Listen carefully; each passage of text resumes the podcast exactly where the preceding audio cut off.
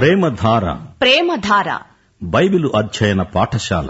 శ్రోతలకు స్వాగతం. కీర్తనల గంధం భక్తిభావ ప్రబోధం. కీర్తనల గంధం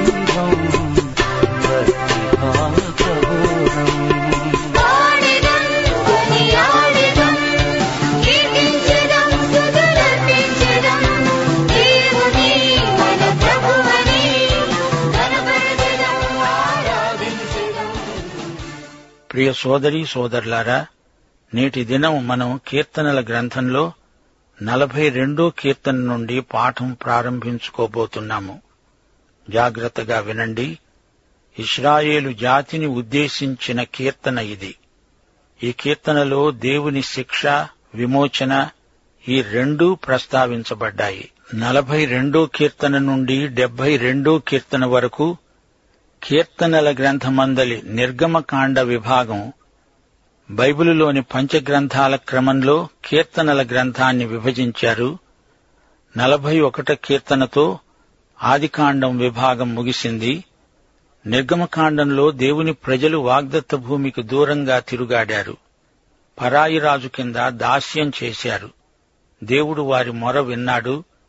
తన నిబంధనను జ్ఞాపకం చేసుకున్నాడు.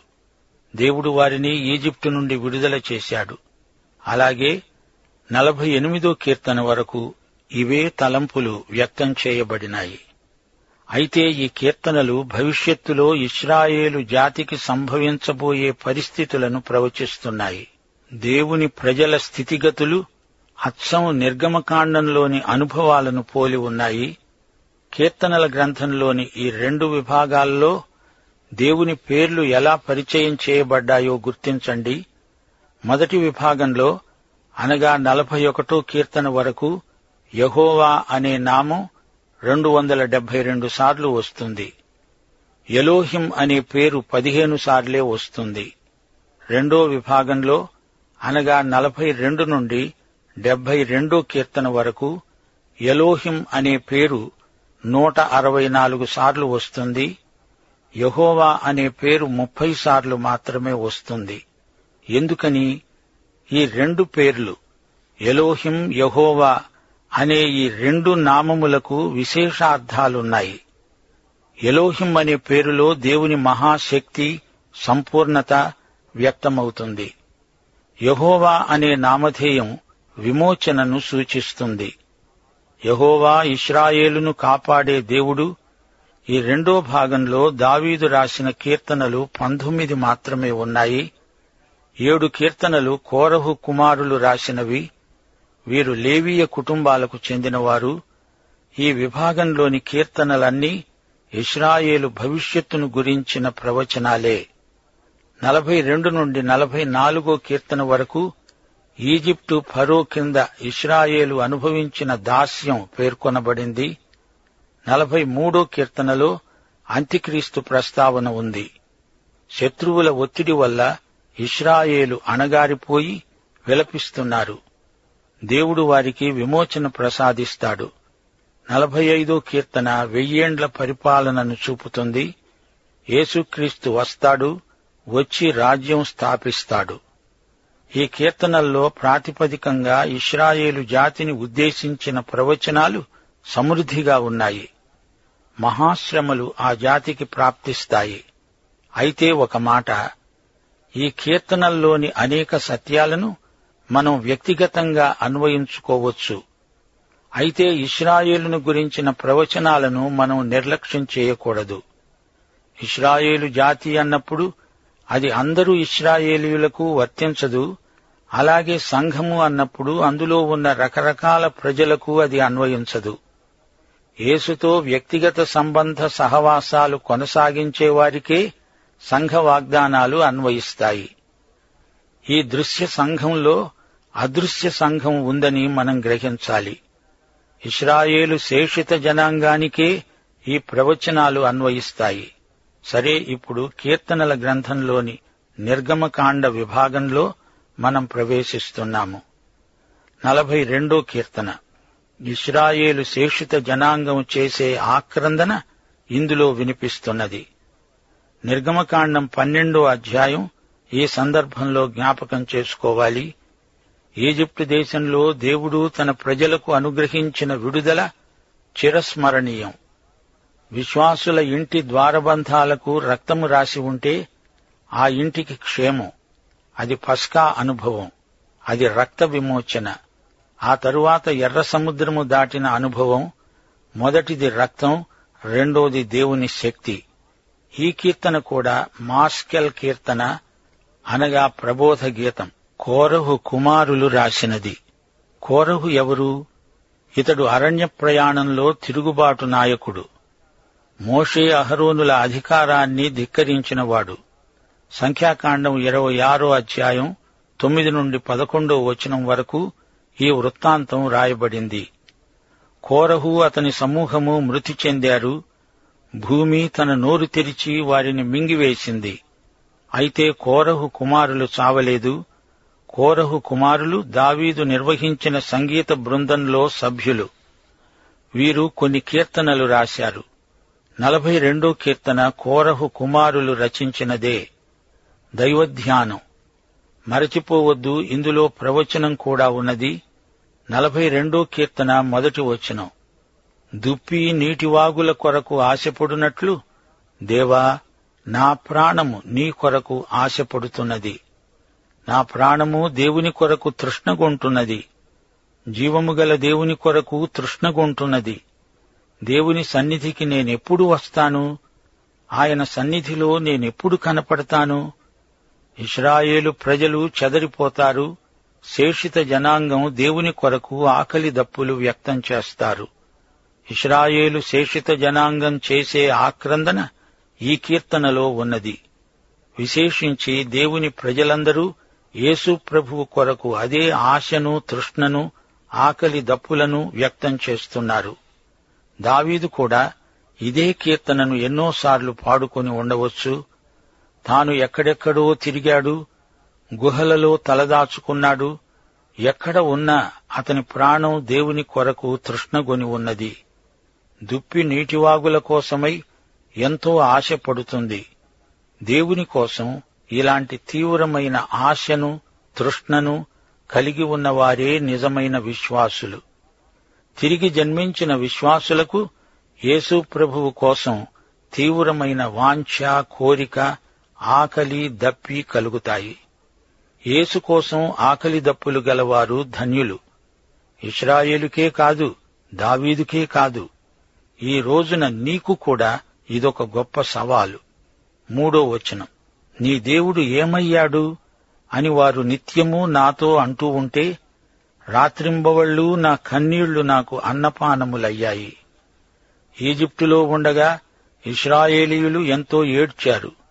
ఇక ముందు కూడా అలానే ఏడుస్తారు. మహాశ్రమల కాలంలో ఇదే ప్రశ్న ఎదురవుతుంది. నీ దేవుడు ఏమయ్యాడు? మెస్సియా ఎప్పుడు వస్తాడు?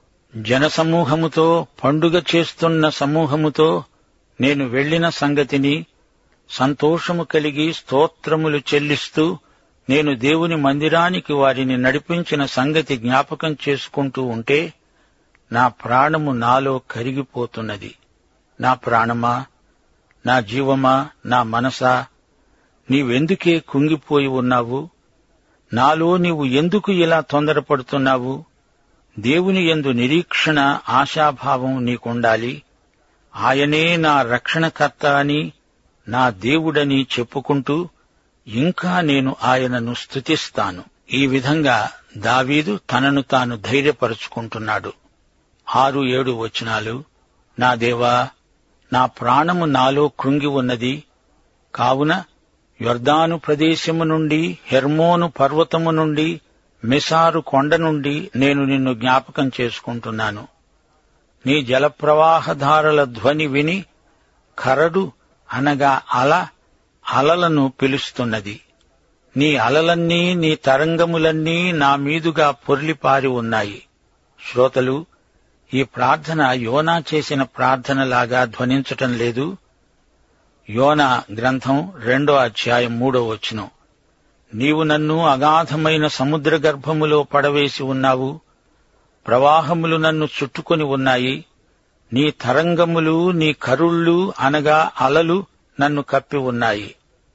యోనా మృత్యుగర్భంలోకి వెళ్ళిపోయాడు ఇస్రాయేలు జాతికి కలుగబోయే మహాశ్రమలలో ఇలాంటి అనుభవమే వారికి ప్రాప్తిస్తుంది. ఇది ప్రవచనం. దేవుడు వారిని కాపాడుతాడు. ఎనిమిది తొమ్మిది వచనాలు. అయినను పగటివేళ యహోవా తన కృప కలగాలని ఆజ్ఞాపిస్తాడు. రాత్రివేళ ఆయనను గూర్చిన కీర్తన నా జీవదాత అయిన దేవుని గూర్చిన ప్రార్థన నాకు తోడుగా ఉంటాయి. కావున నీవెందుకు నన్ను మరచిపోయావు? శత్రుబాధ చేత నేను దుఃఖాక్రాంతుడనై సంచరించవలసి వచ్చిందేమిటి అని నా ఆశ్రయదుర్గమైన నా దేవునితో నేను మనవి చేస్తున్నాను. ప్రియ శ్రోతలారా ఇలాంటి అనుభవాలు మనకు తరచుగా కలుగుతూనే ఉంటాయి. ఇది మానవ సహజం. పదకొండో వచనం నా ప్రాణమా ఎందుకే నీవు కృంగి ఉన్నావు? నాలో తొందరపడుతున్నావెందుకు? దేవుని యందు నిరీక్షణ ఉంచు. ఆయనే నా రక్షణకర్త నా దేవుడు. ఇంకనూ నేను ఆయననే స్తుతిస్తాను. దావీదు మానసికంగా ఎంత కుంగి ఉన్నాడో గమనించండి. అలాగే ఇస్రాయేలు శేషిత జనాంగము అదే పరిస్థితిలో ఆత్మ పరీక్షకు ఉపక్రమిస్తారు. తూర్పు పడమర ఉత్తరం దక్షిణం ఏ దిక్కు నుండి కూడా సహాయం రాదు. భూమి ఆకాశాలను సృజించిన యహోవా వలననే సహాయము కలుగుతుంది. ఈ సత్యాన్ని వారు గ్రహిస్తారు. నలభై మూడో కీర్తన దీనికి కొనసాగింపు. దేవా నాకు న్యాయం తీర్చు. భక్తి లేని జనముతో నా పక్షమున వ్యాజ్యమాడు. కపటము కలిగి దౌర్జన్యము చేసే వారి చేతిలో నుండి నీవు నన్ను విడిపిస్తావు. ఇస్రాయేలు శేషిత జనాంగం ఇదే ప్రార్థన చేస్తుంది. అంత్యక్రీస్తు కపటి దౌర్జన్యపరుడు అబద్ధికుడు. వీడు వచ్చి దేవుని ప్రజతో నిబంధన చేసుకుంటాడు. వారం మధ్యలోనే ఆ నిబంధనను భంగం చేస్తాడు. అప్పుడు వారు ప్రార్థిస్తారు. దేవా మమ్మును విడిపించు. అంత్యక్రీస్తు ఉన్నాడు జాగ్రత్త. దౌర్జన్యపరుల చేతిలో నుండి దేవుడు మనల్ని విడిపించాలి. అంత్యక్రీస్తు ప్రపంచ నియంత. మూడో వచనం. నీ వెలుగును నీ సత్యమును బయలుదేరజేయి. అవి నాకు త్రోవ చూపుతాయి. అవి నీ పరిశుద్ధ పర్వతానికి నీ నివాస స్థలాలకు నన్ను తోడుకొని తెస్తాయి. ఈ ప్రార్థన ఎంతో అర్థవంతమైనది. నీ వెలుగును నీ సత్యాన్ని వెల్లడి చెయ్యి. యోహాను సువార్త ఎనిమిదో అధ్యాయం పన్నెండో వచనంలో ప్రభు ఇదే మాట అన్నాడు. నేను లోకానికి వెలుగును నన్ను వెంబడించేవాడు చీకటిలో నడువక జీవపు వెలుగు కలిగి ఉంటాడు. యోహాను సువార్త పద్నాలుగో అధ్యాయం ఆరో వచనంలో ప్రభు అన్నాడు నేనే మార్గమును సత్యమును జీవమును. నా ద్వారానే తప్ప ఎవడూ తండ్రి వద్దకు రాడు. ఏసే వెలుగు ఏసే సత్యం. ఆయనే మెస్సియా. ఆయన వారిని విమోచించటానికే వచ్చాడు. మనము ఆయన పర్వతానికి ఎక్కి వెళతాము ఆయన నివాస స్థలాన్ని చేరుతాము. ఐదో వచనం నా ప్రాణమా నీవేల కృంగి ఉన్నావు? నాలో నీవెందుకు తొందరపడుతున్నావు? దేవుని యందు నిరీక్షణ ఉంచు. ఆయన నా రక్షణకర్త నా దేవుడు. ఇంకనూ నేను ఆయనను స్తుతిస్తాను. ఇస్రాయేలు శేషిత ప్రజ పొందబోయే అనుభవం చాలా గొప్పది. ఎహెజ్కేలు ముప్పై ఆరో అధ్యాయం ఇరవై ఆరు నుండి ఇరవై ఎనిమిదో వచనం వరకు నెరవేరబోతోంది. నూతన హృదయము మీకిస్తాను నూతన స్వభావము మీకు కలుగజేస్తాను. రాతి గుండె మీలో నుండి తీసివేసి మాంసపు గుండెను మీకిస్తాను. నా ఆత్మను మీ ఎందుంచి నా కట్టడలు అనుసరించే వారినిగాను నా విధులను గైకొనే వారినిగాను మిమ్మును చేస్తాను. నేను మీ పితరులకిచ్చిన దేశంలో మీరు నివసిస్తారు. మీరు నా జనులై ఉంటారు నేను మీ దేవుడనై ఉంటాను. ఇప్పుడు మనం నలభై నాలుగో కీర్తనలోకి వస్తున్నాము. ప్రధాన గాయకునికి కోరహు కుమారులు రాసిన దైవ ధ్యానం. మహాశ్రమల కాలంలో ఇస్రాయేలు శేషిత జనాంగం ఇదే ప్రార్థన చేయబోతున్నారు. ఇదొక ప్రవచనం.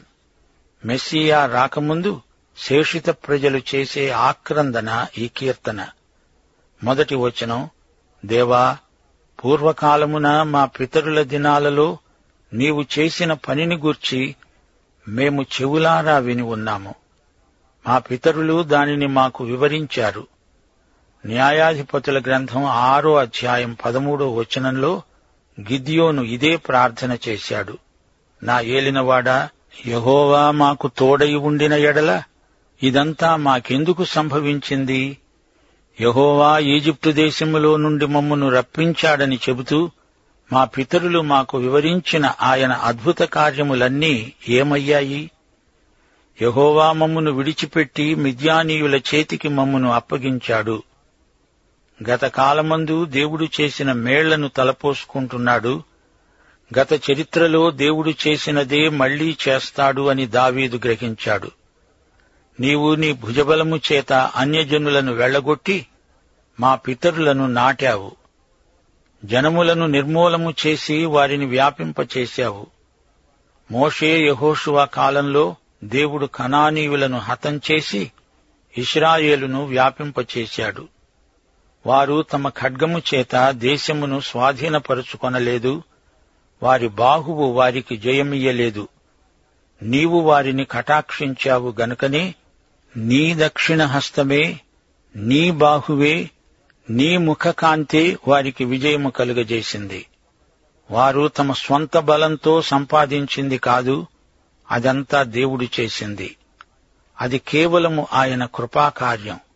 దేవా నీవే నా రాజువు యాకోబునకు పూర్ణ రక్షణ కలుగజేసినట్లు నీవు ఆజ్ఞాపించు. యాకోబు ఒక వ్యక్తి మాత్రమే కాదు అతడు ఒక జాతి. దేవుడు ఇస్రాయేలుకు రాజు. ఆయనే యేసుక్రీస్తు త్వరలో వచ్చి వారిని విమోచిస్తాడు. వారినే కాదు మనల్ని కూడా సంపూర్ణముగా విమోచించి పరలోక రాజ్యం ప్రసాదిస్తాడు. ఐదు ఆరు వచనాలు నీ వలన మా విరోధులను అణిచివేస్తాము. నీ నామము వలననే మా మీదికి లేచే వారిని మేము తొక్కివేస్తాము.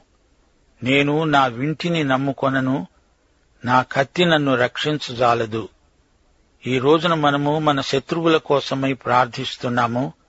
మనకు ఎవరైనా శత్రువులు ఉంటే వారి విషయం దేవుడు చూసుకుంటాడు మనకైతే వారి పట్ల శత్రుభావం ఉండకూడదు. రోమాపత్రిక పన్నెండో అధ్యాయం పంతొమ్మిదో వచనం మరచిపోకూడదు. ప్రియులారా మీకు మీరే పగ తీర్చుకొనక దేవుని ఉగ్రతకు చోటివ్వండి. పగ తీర్చటం నా పని నేనే ప్రతిఫలమిస్తానన్నాడు ప్రభు. ఇతరులను విమర్శించేటప్పుడు జాగ్రత్తగా ఉండాలి. ప్రియ శ్రోతలారా ఇస్రాయేలును గురించిన ప్రవచనం చాలా ముఖ్యమైనది. శత్రువు లేస్తున్నాడు. దానియేలు గ్రంథం ఏడో అధ్యాయం ఇరవై ఐదో వచనం ఆ రాజు పుట్టి మహోన్నతునికి విరోధంగా మాట్లాడతాడు. ఆయన భక్తులను నలగగొడతాడు. ఆ చిన్న కొమ్ము లేచి భక్తులను నలగగొడుతుంది. ఇస్రాయేలు శేషిత జనాంగం వారే. అంత్యక్రీస్తు వచ్చి యుద్ధం ప్రకటిస్తాడు. అయితే దేవుని ప్రజలు మృగం గుర్తును అంగీకరించరు. వారిని అంత్యక్రీస్తు హతం చేస్తాడు. అప్పుడు వారు దేవునికి మొర్ర పెడతారు. ఆ రోజు మానవ చరిత్రలో చీకటి పుట ఇరవై రెండో వచనం నిన్ను బట్టి దినమెల్లా వధించబడుతున్నాము. వధకు సిద్ధమైన గొర్రెలమని ఎంచబడుతున్నాము. ఇది కూడా ఇస్రాయేలును గురించిన ప్రవచనమే. ఇరవై మూడో వచనం ప్రభు మేలుకో. నీవేల నిద్రిస్తున్నావు లే. నిత్యము మమ్మును విడనాడకు. గతకాలంలో ఇస్రాయేలు ప్రజలు ఎన్నెన్నో శ్రమలు అనుభవించారు. గాని ముందు మహాశ్రమలు రాబోతున్నాయి.